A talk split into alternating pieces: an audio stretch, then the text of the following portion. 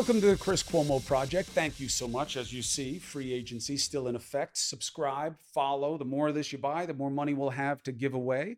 Bob Costas, so nice, we're doing him twice. He has learned so much about who we are and who we're not, and not just through watching baseball, which is often a metaphor, sport is often a metaphor, but what he's seen in world dynamics and political dynamics. He's been in the business and at the top for so long. He's wise uh, and he's also curious. So, what do you say? A second serving of Bob Costas.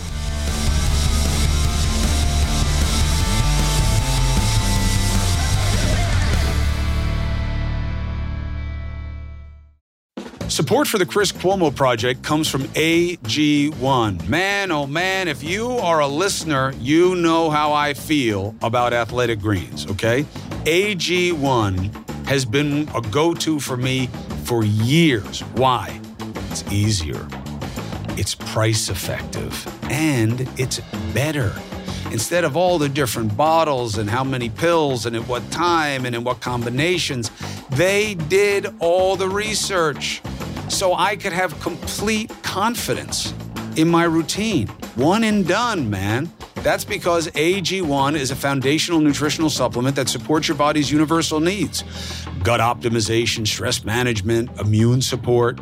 So for me, I really combined all of these different needs into one want, which became AG1, right? Every scoop, probiotics, the digestive enzymes for gut support, magnesium, which is big for me, B vitamins, energy support, adaptogens. They're all in there in the right levels, right combinations to help support immune health. AG1 is the supplement that I trust to provide the support my body needs every day. And that's why they've been a partner for so long. So if you want to take ownership of your health, it starts with AG1. If you try AG1, you're going to get a free one year supply of vitamin D3K2, and you're going to get five free AG1 travel packs. And that's just with the first purchase. So go to drinkag1.com slash CCP. Drinkag1.com slash CCP. Check it out. Support for the Chris Cuomo Project comes from Done with Debt. Let me tell you, we're all dealing with it, especially in American culture, right? Because we're so credit sensitive. We have so much available credit. People take advantage of it. Often it takes advantage of them. High interest credit cards are real. Loans make it nearly impossible to pay off your debt. Inflation keeps just taking away what you can pay, keeps you stuck in almost a paycheck to paycheck existence. Done with debt can be a lifeline. Done with debt has this ingenious new system that gives you a way to deal with debt faster and easier than you probably thought possible. See, Done with Debt analyzes all the debt options that you qualify for. They know how to reduce bills, cut interest rates. They have a skilled staff of negotiators that know how to get debt out of your life, ready? Permanently.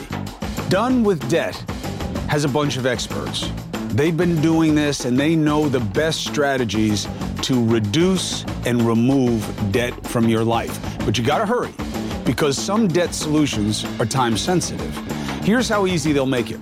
If you go to donewithdebt.com, that's donewithdebt.com, right? D O N E W I T H D E B T.com, you can find the answers to your debt problems. When I left NBC, um, under circumstances that people misunderstood. It had just reached a point of diminishing returns. We both recognized it, and we settled what remained of my contract. Uh, I wasn't fired. Uh, I didn't quit. And in fact, there was a clause in the settlement that said that if they ever reacquired baseball, I'd come back and do the World Series. So if you're getting rid of somebody, that's a very strange clause to put it to put in.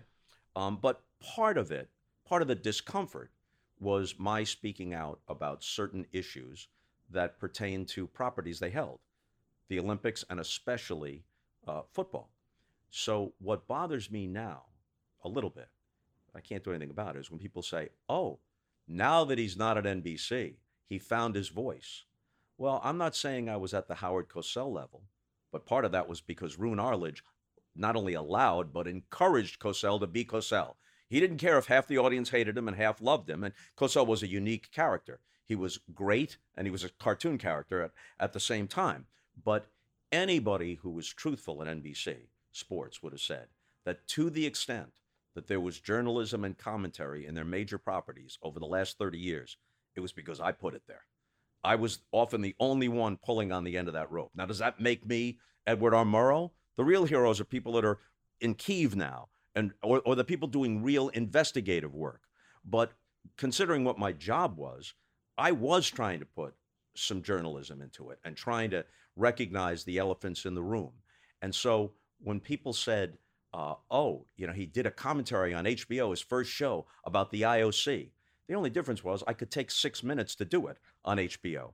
No one's going to give you six minutes in prime time on NBC. But my criticism of the IOC being in bed with authoritarian regimes dates to 1996 when I started talking about China and when they were so were so pissed off that they demanded I either be fired. Th- this this is the the uh, the, the Chinese ruler the uh, the uh, Communist Party in, in China. I'd be fired or that I deliver a sincere public apology in prime time. Now, if I wasn't saying anything, why were they so ticked off? Exactly. You know, if if I if I I couldn't go on every Sunday night football game and start talking about CTE or franchise relocations or whatever it might be, but I slipped it in there when I could. Yeah, look, I also think that so much. I mean, look, all pain is personal, so you're much more aware of this than most of the people That's who correct. are watching and listening.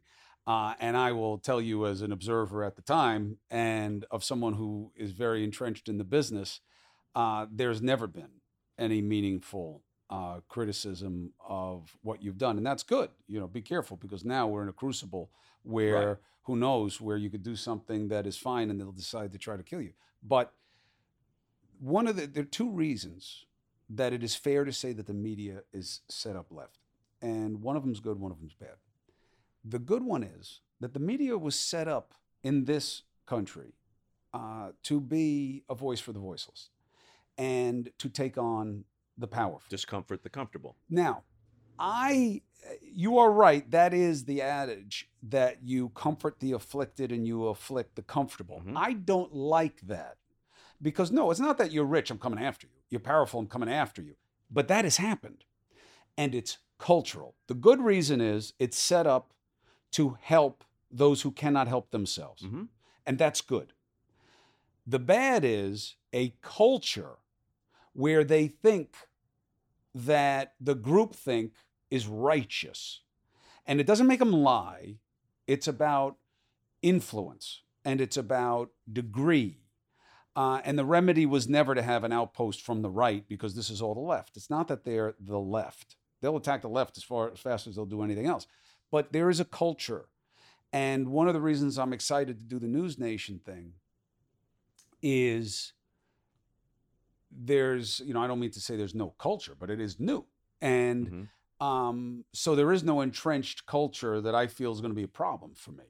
So we're creating culture. And I think that there's a value in that. And it's very appealing um, to me, I hope I'm not being impertinent by asking you this question. only because I don't know what that means. yes, you do. Yes, you do. Um, I'm sure that you have thought, what would Dad make of our current travails? What would his advice to us have been, both before the fact and after the fact? Good question. I thought about it many, many, many times. I don't think he would have understood.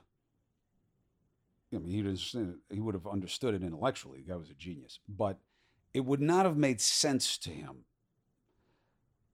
Fervor without any sense of fairness.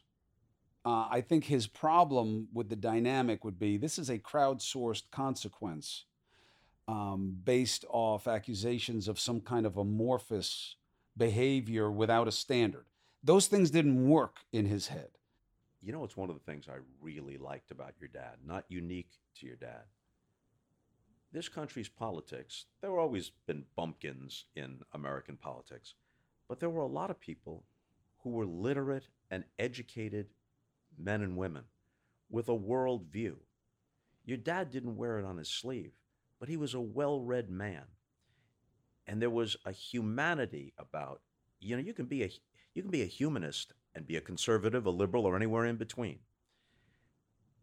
And I was I was on a plane with your dad um, once, and we were sitting next to each other, and I forget what prompted this, and he said, "Yeah, it's sort of like Abou Ben Adhem," and he was stunned that I knew the poem of Abou Ben Adhem because my father was not a religious man, and the priest at his Greek Orthodox funeral delivered the poem of Abou Ben Adhem, "May his tribe increase," the point of which was that in the end the, the angel of death blessed the man because God approved of the man who loved his fellow man. And in return, God would bless him. And that's what everybody hoped was true at my dad's funeral because he never went to church except on Easter and Christmas. And in between, he did some things that no, no religious figure would approve of.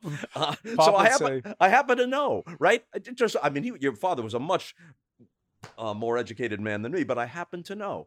And in that in that moment, there there was a further connection. Baseball was the uh, original connection. Oh yeah. Um, no, but he look. It, the connection was the right one. He respected that you bring intelligence to what you do. Pop didn't care how smart somebody was. He cared about what they showed in terms of what they understood about how to be what we now call decent. He would have called it doing the right thing. Yeah. Um, but you know, you know what you know. You don't have to tell me. Um, but you make sure you figure out what you don't know, and treat people right. Treat them the way you want to be treated. Uh, attack their ideas. Don't attack them as a person. Mm-hmm. If you if you have a better idea, say it. Don't just say theirs is no good. And try to get well, things done for people. You know what the playbook is, and I'm not saying it doesn't happen on the left because it does, but it's the standard playbook uh, in the most consequential and influential places uh, on the right in MAGA media. It isn't even so much as a disagreement of ideas. You immediately go to discrediting the person. First, you may misrepresent what he or she has actually said. Then you assign to them a constellation of beliefs that just make them an easier straw man type figure. And you, you assign to them an unworthy motivation for what they have done. I happened to be watching Fox News last week, or maybe this week before, after um, Liz Cheney gave her concession speech. She alluded to Nixon. I'm, I'm, I'm, not sorry, that was a Freudian slip. She alluded to Lincoln. Okay, she alluded to Lincoln um, losing elections before he eventually rose. Um, and they're all over Liz Cheney because how presumptuous, how arrogant. Think of all the things that Donald Trump has said that would get you laughed out of the corner bar. They're so ridiculous and and so so arrogant and conceited and absurd. But they never call him on any of that. And there were four people. They were all of the same mind. No one questioned anything that any of the others said. And here was the conclusion. Everyone wants Liz Cheney to go away because the Wyoming Republicans have have chosen and they've sent her away and she had her motivation for this was that when Trump came down the escalator, that was the end of the Bush Cheney Republican Party. Well, it took a whole long time for that to happen because she voted with Trump more than 90% of the time. And does it does it not matter the events of January 6th and what we're continuing to learn, what led up to it, and what he has continued to insist upon subsequently? Didn't there used to be some sort of universal understanding about honesty and fealty to basic American principles. But no, we have to assign to Liz Cheney because she's among the very few Republicans who has stood up to Trump. We must discredit her as a person.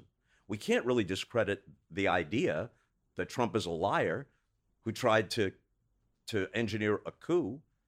The big difference between Trump and the way he's now viewed by his MAGA constituency and Richard Nixon is this. First of all, Nixon won the second. The first one with Humphrey was close. Second one was a genuine landslide over McGovern.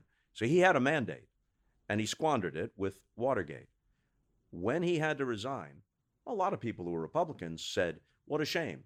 He was a good president. He was well, that was their point of view. He was certainly uh, capable of being president. Was qualified to be president. Nobody tried to justify what he did. Right. And Republicans said he had to go. In the end, they took longer to come around, which is natural. Yeah. That's that's their side. But in the end, they did not try to justify it. Here, with a mountain of evidence that makes Watergate seem trivial. You have people not only trying to justify it, they still remain in thrall to this man. Yeah. And what I don't understand is why can't they just divorce themselves from that because there's ample reason to do so without divorcing themselves from legitimate conservative principles? And if some of what happens on the left concerns or outrages them, as it does me, why not find an honest, capable, decent person to lead that movement? Instead of throwing in with this guy, who, by the way, would throw every one of you under the bus if it meant an extra nickel to him, just ask Mike Pence. This is really cultish behavior, where you worship somebody who has no use for you except in the sense that a con man has use for his marks. You think he runs again? Yeah, I do. You think Unless unless the legal troubles build up to a, to the point where it's not viable. I mean, if that hasn't happened yet, you know, people uh, chirp at me about this. I don't see what they're going to indict him for because it's so hard to prove in a courtroom, because you only know what you can show, that he said, I want to take these documents. Well, you're, you're the said, you're the lawyer. What I've what I've read recently is that the obstruction case is an easier one to prove. yeah, it's just such low fruit to go after a former president for obstruction. You know, it's almost like going after a mob guy for tax evasion.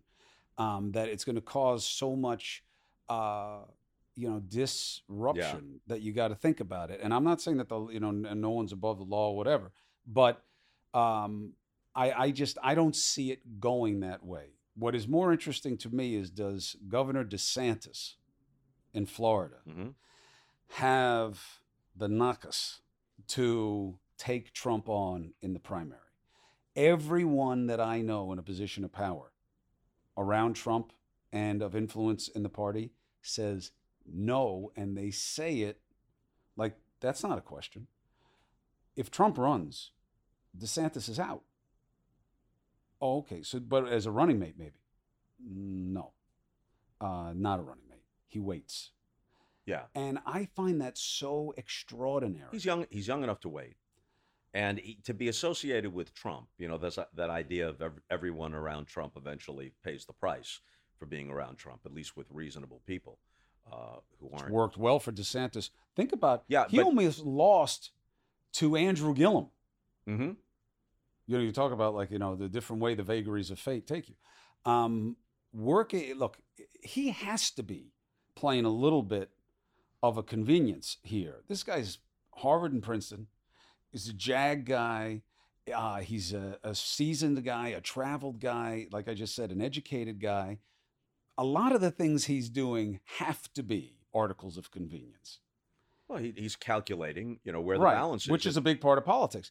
I just can't believe he would let Trump just push him out of the way like that. It just seems to me like I can't believe how confident people are. Well, because he's young, they don't even say that that he's got time. They just say no, no, no.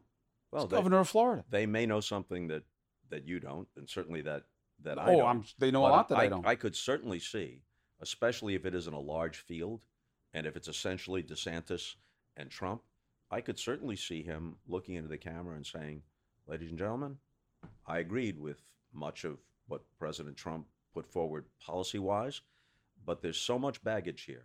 We can't risk losing this election, and we don't need the soap opera that ensued not just during these four years, but subsequently. It is time to move on. Here's the gold watch. It's time to move on. All the policies that you care about, they're what I care about. Without the drama, without the dishonesty, without the threats to the Constitution and democracy itself, I'm your guy. DeSantis has, I, I love it. Uh, compelling, plausible. Uh, DeSantis has a little bit of trouble on the last part of the statement because he hides, right? He doesn't even go on Fox that often. You know, he hides. He's never done a Sunday show. Uh, very unusual for a guy who's been through what he's been through at the position that he's in. He hides. Um, he's the kind of guy I'd like to give an hour to and sit down and go through things and then see where he is on truth, where he is on consistency, how he explains things, um, and how often he has to rely and resort uh, to tricks of attacking the question. But I like the pitch, except then what happens? Now Trump starts to swing for you, right? Because he's Yeah. only got one Yeah. um, club in the bag, which is in fact a club. Yeah, And right. he starts to say, "You," we, which he would first of all he'd say he's small, right? So you, but little, he's not. you little punk, you mini me. You know, you think you're here without me? That's that's a that's played out, except to the hardcore of MAGA world. It's played out, and you know you think about this, and somebody should say this: Donald Trump, worst thing you could possibly call is a loser, lost by a combined 10 million votes to two of the most compromised candidates ever. Hillary Clinton, whether you're Republican or Democrat, clearly qualified Yes. by experience and by intellect, but a whole lot of baggage, and she ran a poor campaign. Biden is only president because he's not Donald Trump. right. And he certainly is not an inspiring choice and should not be the candidate in 2024. And he lost to him as an incumbent by 7 million votes. So, what happens when he's face to face with someone he cannot bully? You know, Hillary, Hillary was constrained somewhat by the Clinton story. And Biden was constrained by the fact that whatever fastball he once had, he's lost a whole lot of miles per hour off of it. You need somebody who either directly or by presence and implication is saying, hey, you want to meet me behind the schoolyard, behind the schoolhouse? I'll kick the shit out of you. You know, you need somebody, and the Democrats should be thinking about this too. All right. It's nice to check every demographic box that has concerned people like you and me out of a sense of fairness and justice our entire lives. But there's nothing wrong if the best candidate for that purpose right now, either against Trump or DeSantis, happens to be a 50 year old white guy from Ohio, all right? Maybe who served, you know, sort of a Democratic Adam Kinzinger. That's your answer. Someone who can stand on that stage and not be bullied, either directly or by implication. Like, look at Donald Trump and say, you pathetic, sad, cowardly, empty man. Hillary couldn't do that. Biden's not capable of stringing those sentences together. And if the best person to do it doesn't check every woke box, too damn bad. We'll get to that later. You also have to get past the if it's a guy, you almost need it to be a woman because if you're a guy and you say that, you'll be toxically masculine on the left. And the you know they're not really they're not really celebrating that right now. It's not toxically max- masculine I- just to be I- forceful. I I'm totally with you. Remember who you're talking to. Um, you know, what, but- what came over me? but but the uh, you know I that I don't know that the left would embrace that uh, right now, but I don't disagree with you except for one aspect of the dynamic, which is it's not just telling Trump, you know, you got to be kidding me. I remember Rubio had a, a funny line about it. I don't know who gave it to him. Um, but it was like, you know, if this guy wasn't standing on this stage right now, he'd be selling watches on 34th Street. It, Right. it was a funny line. Um, but he didn't have the balls to stand up to him over time. But it's not just him.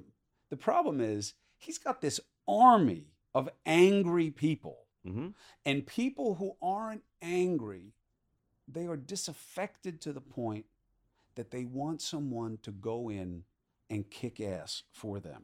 Yeah. Everyone said, oh, he was the antidote, he was the cure. No, he was a virus to inject into the political corpus and make it sick in the hope that the resulting fever would make it better. What we like best about you is who you are seeming to do battle with. Yes. You you tweak our enemies or Yes. our perceived enemies. So they come for you. When you go for him, they come for you. That That's doesn't a- that's happen. part of it. The only other guy I've ever seen that with recently was the Yang Gang.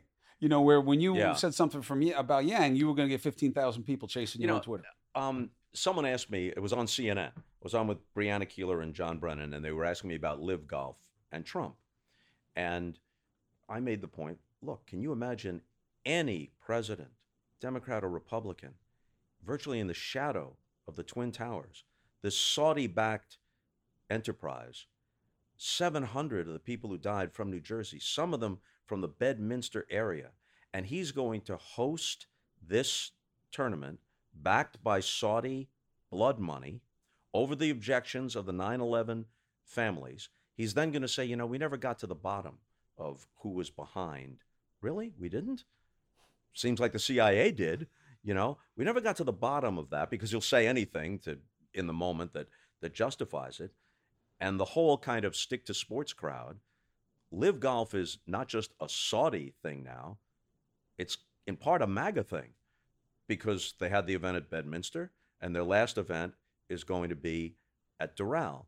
Can you imagine any former American president thumbing their nose, especially someone who cloaks himself in some kind of warped idea of patriotism, thumbing their nose at the 9 11 families that way? Okay, so they wrote about it in the St. Louis Post Dispatch because I still have a St. Louis connection. And it didn't get a whole lot of response. 300 comments is not a lot. And normally I wouldn't read them, but this is my hometown. And gratifying that probably 80% of them were, you know, Bob speaking common sense. But the 20% that weren't, what a shame. I used to like him, but now he's so filled with hate for Trump. He's got Trump derangement syndrome. There is Trump derangement syndrome. You've got it.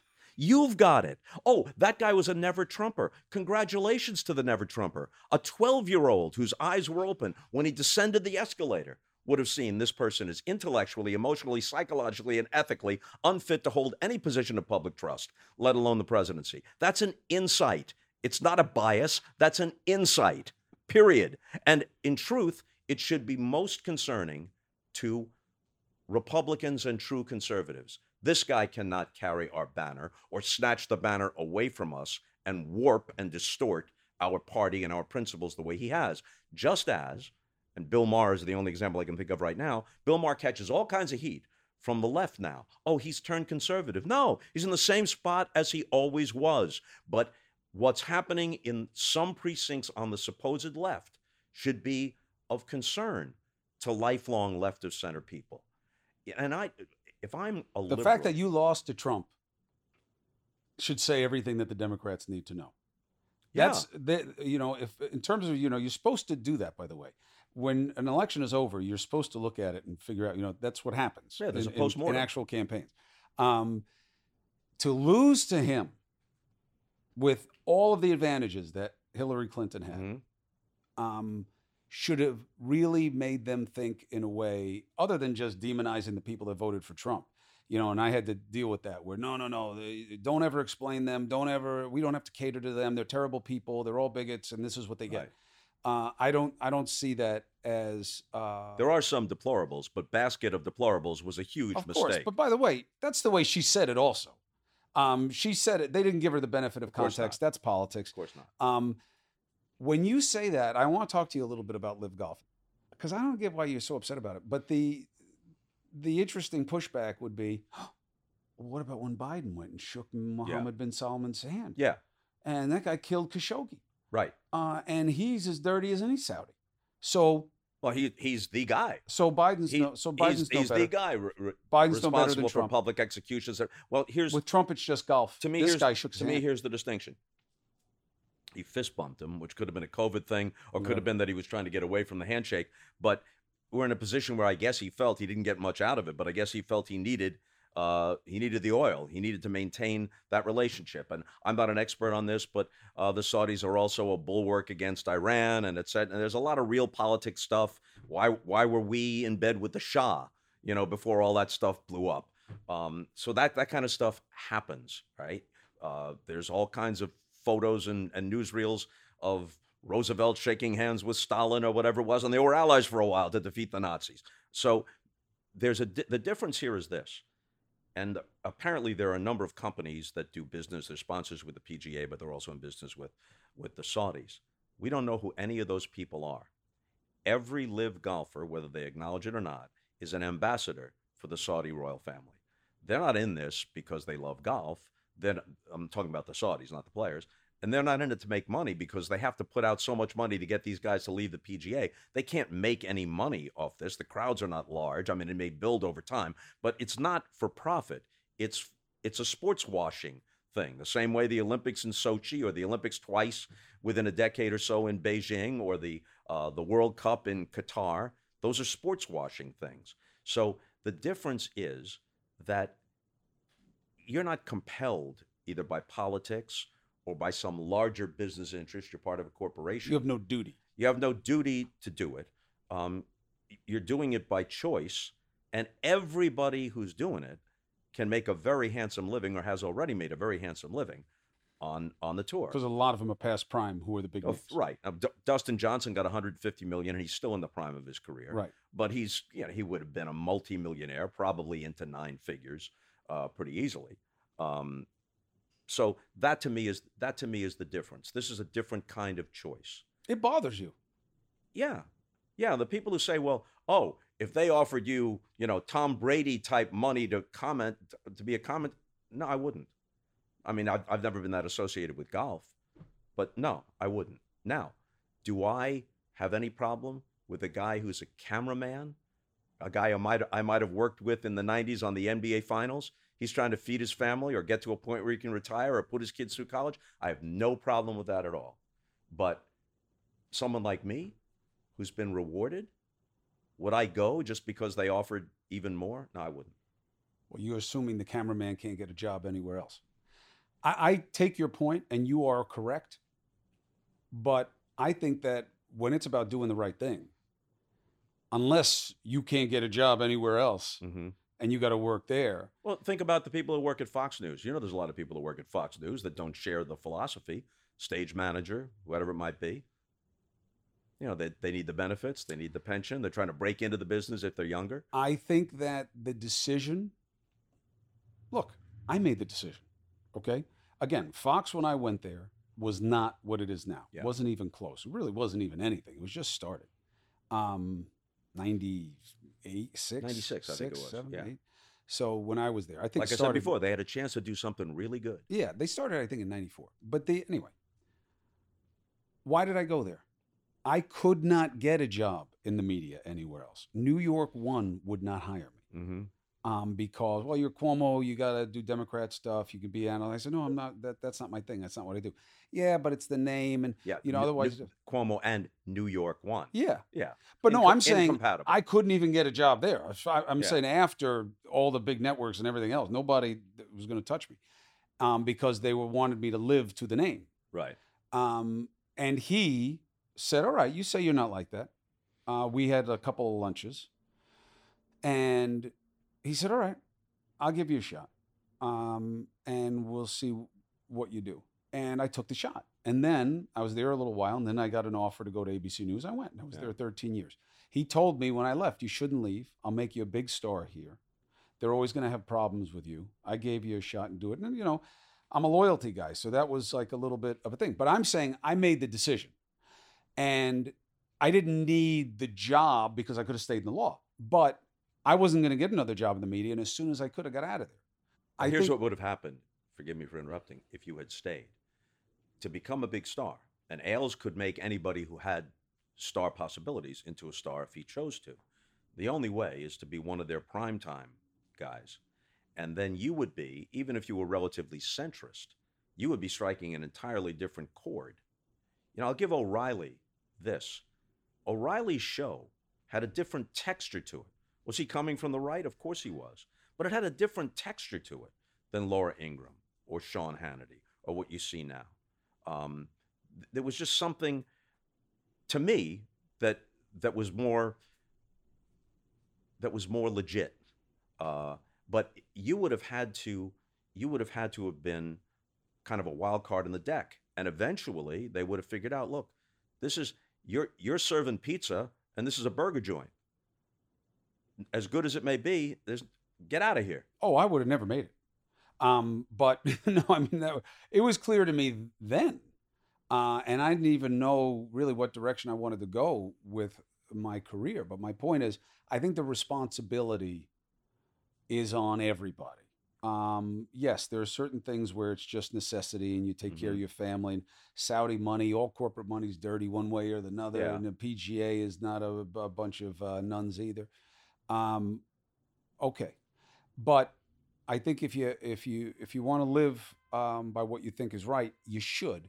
Support for the Chris Cuomo project comes from Cozy Earth. Let me tell you, bedding matters, and this isn't just me telling you this.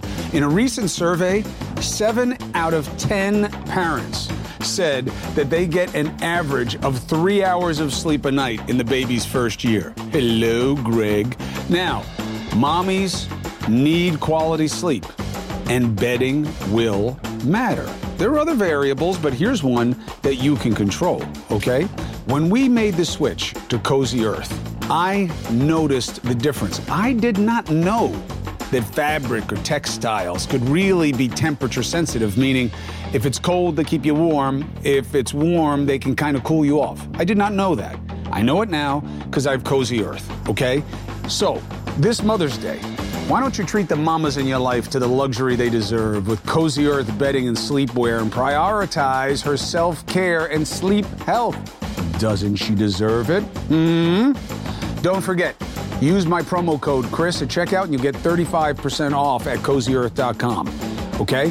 When you place your order, select podcast in the survey and select my show in the drop down, and that will make me very happy. Support for the Chris Cuomo Project comes from Prize Picks. Prize Picks, man, if you like DFS, this is the way to go. America's number one fantasy sports app. Three million members. Why? Easy, exciting, plenty of action. Makes watching the sports, makes watching the players more fun. You just pick more or less on two or more player stats, and if you're any good, winnings roll in. And now you can win up to 100 times your money on prize picks with as little as four correct picks. You can turn 100 into 10,000. You can turn 10 bucks into a thousand.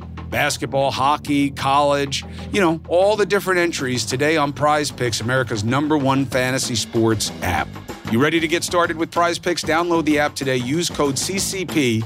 You'll get a first deposit match up to 100 bucks. Again, download the app today. Use the code CCP. You get a first deposit match up to 100 bucks. Prize Picks. Pick more, pick less. It's that easy. Um, the LIV golf thing, I, I thought it was really interesting to see how wound up you got about it when I was reading. And wh- wh- why? You've been around a lot of shit like this. Well, here's the- here's the thing it was I- a little shady. You know, like you talk about the Olympics and stuff like that. Yeah. But this, Well, Like- here's here's the thing. If someone goes to China to compete in the Olympics because they're a gymnast or a pole vaulter or whatever, that isn't a stamp of approval. That's where the Olympics are taking place. you have to. Soccer player, FIFA decides for whatever corrupt reasons they're going to Qatar, you're going to go compete in the World Cup. But this, you're signing on, you're directly being paid by the Saudi royal family. If this was simply a challenge to the PGA, uh, with which many veteran players have issues, and they've already had to respond to some extent and up the prize money and make make some changes. If it was just an ABA challenges the NBA, AFL challenges the NFL, no problem. Or if some other country or entity was throwing a huge amount of money, if if um, Bill Gates decided, I just love golf and I got money to spare. So boys, I'll give every one of you, even the least of you, a hundred million, and the best of y'all, if you give me a billion, I'm going to start my own tour. I'd say, boy, this is some crazy shit, but I'd have no moral issue with it. It's who's underwriting it that I have an issue with. No, I totally get it. I just like how vocal you've been about it. And and I'm not saying that you have to that that's what you do, but I just because I, think it matters what it is that bothers you or doesn't bother you. And I think that you know I, I appreciate that about you, and that's why I've always appreciated having you on the show, talking to you on the phone, having you here. Uh, it's nice to have people who still matter. And yeah, you're going to get stink on you because Oh, of yeah, what you you say to. about politics. But you remind us that people can be intelligent, have a perspective, and be respected. You know what I think in closing? Whether it's MSNBC or whether it's CNN, whether it's Fox, you need people who will question what the general tone is, not necessarily be aggressively in opposition to it. I'll just give you, as an example, when I've mentioned before the four people talking about Liz Cheney, wouldn't it have been useful if one person said, wait a minute, isn't it just possible that whether you agree with her on other issues or not, that this is a question of honesty and integrity? But nobody did that. During the, the summer of George Floyd, someone on CNN says, I'll remind you that Martin Luther King said, riots and violence are the voices of the unheard. And I'm sitting there saying, somebody say this. He was explaining that, not justifying it. He was the symbol of nonviolence. Plus, when he said that in 1965, it was Watts or whatever, truly African Americans were unheard. You could scan the dial forever and not see a black face. The perspectives weren't there. Not, not only are African Americans represented in the media, the media itself has so many more platforms than it once did, and a large part of the media is in basic sympathy with their cause, as I believe they should be. So the idea that this is the same thing as some sort of spontaneous outburst in Watts or in the aftermath of Martin Luther King's assassination is bullshit. And somebody should have said that. But I think a lot of times we, and I, will call myself a liberal, I don't even know what the hell I am. I mean, I, I think I was a liberal because if you're in college in the 70s, you believed in civil rights, you believed in women's rights, you believed in gay rights, you believed in a more humane and open minded society, and you thought the war in Vietnam was a bad idea. If that makes me forever a liberal, I guess so, but I don't even know what the definition is anymore. But I think a lot of times, those of us who want to make sure that we're not misunderstood, we either nod in assent or we bite our tongues when something is just logically or factually dubious this is a baseball thing, but I think it illustrates a larger thing. So go with me on this. When people talk about steroids in baseball, and it's come up again now because Aaron Judge might hit 62 home runs, and a lot of people think 61 in a season and 755 in a career, Roger Maris and Hank Aaron, are the legitimate, authentic, non PED records. Um, and so it comes up again. I'm, I'm not one who wants to see, you know, Barry Bonds or Mark McGwire or Sammy Sosa vilified, but I've said from the beginning, these records are inauthentic. That doesn't mean they should be thrown out of baseball or that Barry Bonds wasn't on his natural merits one of the greatest players of all time, but he never could have done what he did in the latter stages of his career without steroids. Just look at his numbers before, which were great, and after, which were supernatural. And then somebody says, well, you know, Babe Ruth never played against black players. And we're supposed to like nod in solemn assent. Wait a minute. The record belonged to Hank Aaron, a legitimate civil rights hero. And the three guys most prominently associated with steroids one's black, Bonds, one's white, McGwire, one's Hispanic, Sosa. And on the other end, the two that are certified Hall of Fame worthy, Clemens is a white guy with seven Cy Youngs. Bonds is a black guy with seven MVPs. Does everything have to be about race? And then when people say, well, Babe Ruth never faced black competition, that's true. Now, I've never talked about this on the air. You have to begin with this stipulation segregation in baseball, especially because sports is supposed to be a meritocracy, and baseball then and for a long time after was the true national pastime, is worse than if every player in baseball was on steroids, plus all their wives and all the bat boys. It's by far it's worse. It's a terrible injustice, and it kept a lot of the greatest ball players ever out of the public eye, away from recognition. And when Jackie Robinson was then followed by others, the game was enriched, not just because justice was served, but because some of the greatest and most appealing players of all time were brought into the game. But no one ever says this. If you're trying to invalidate what Ruth did, then Josh Gibson didn't face Christy Mathewson. He didn't face Lefty Grove. Do we then think, well, I can't be sure if Josh Gibson or Cool Papa Bell would be any good? Of course I'm sure. And if you're just talking about it from a baseball standpoint, if justice was served from the start of the modern major leagues in 1903 and they stayed with 16 teams and it was fully integrated, Here's what would have happened average black and white players would become bench players. Bench players would go to the minor leagues or the bushes. Would Ty Cobb have been better than Oscar Charleston? I don't know, but he still would have been great, and Oscar Charleston still would have been great.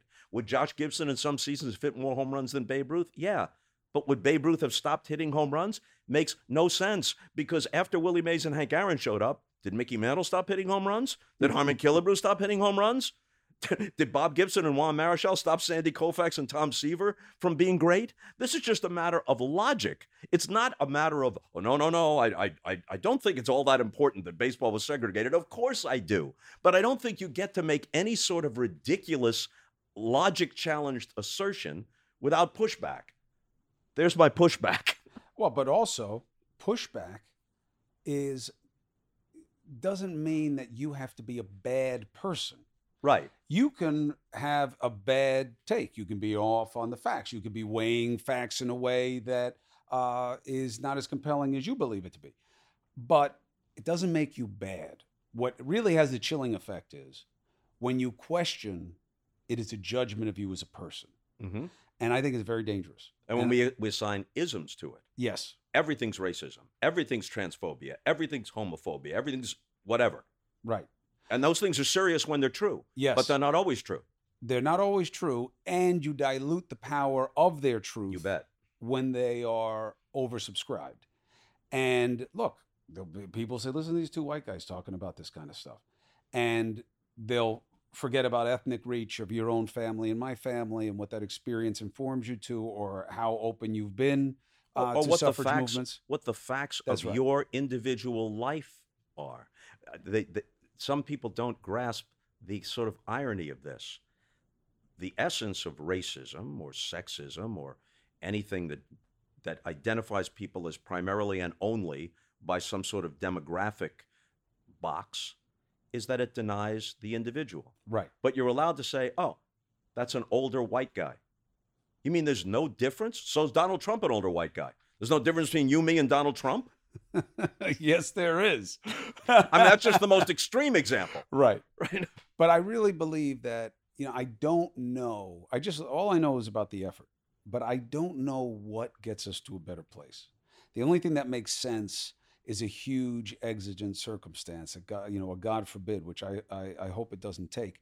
I don't even know if that would work, but I just know that the effort is worthwhile. And that's what I've really been applauding about your turn towards more um, commentary of what's going on around us is I, I really respect the effort. I'll end on this.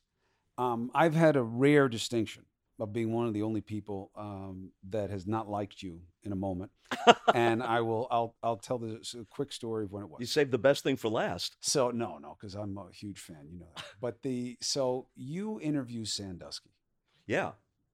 and you uh he's saying this crazy shit in there. And you're Mhm. you know you you do uh, a fine job of letting them talk which was the gift there.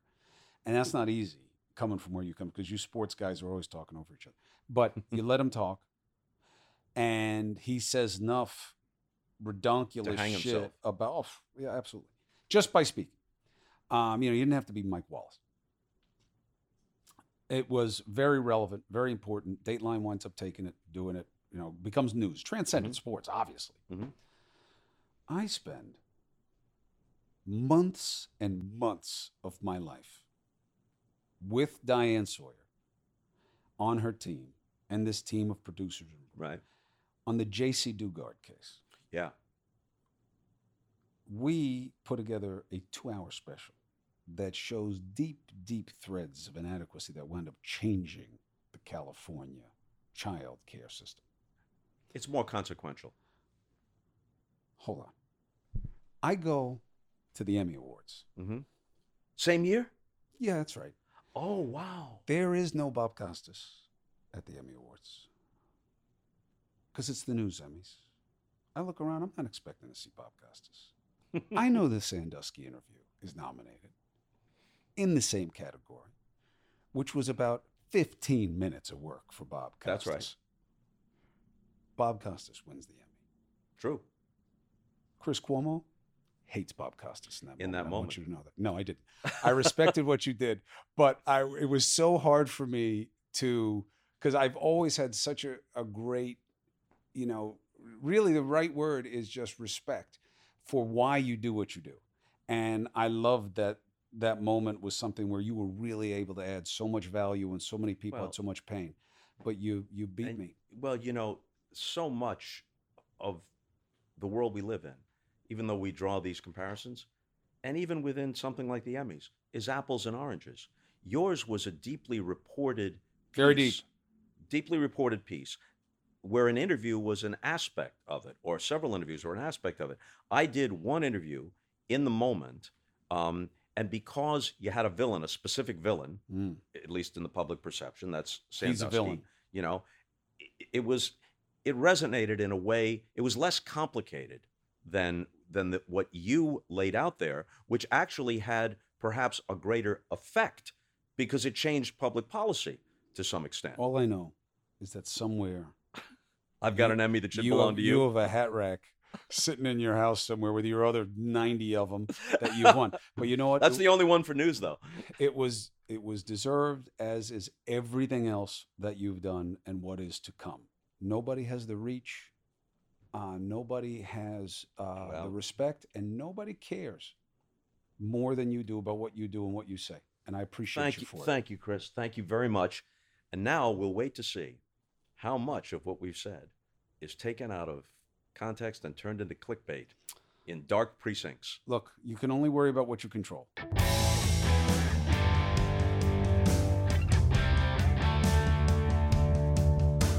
Again, a special thanks to Bob Costas. Thank you, my brother, for helping us understand what matters, for seeing it a little bit more clearly and through a different set of very intelligent eyes. Appreciate him.